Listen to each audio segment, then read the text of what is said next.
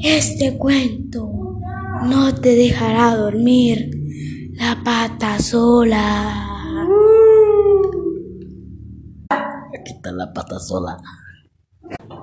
Se trataba de una, una joven malhumorada. Se trataba de una mujer de mal carácter. Anda, anda, rápido, muévale. No me jales que me estás lastimando. Anda, rápido, anda. Voy todo lo rápido que puedo.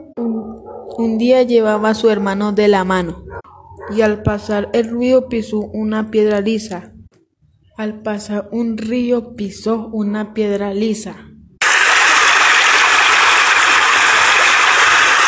¡Ay, me lastimé! Se cayó y se cortó la pierna con una hacha. Con furia se levantó. ¡No! ¿Cómo puede ser? Y mató a su hermana. ¡Muere! A la que le echó la culpa. Regresó a la casa y su abuela preguntó por su hermanita. Mijita, ¿dónde está su hermana? No sé, no sé, no me pregunte. Dime, dime, ¿dónde está? La maté, la maté. Y a usted también. Ella, herida y infectada, también murió. Así concluye este cuento de terror.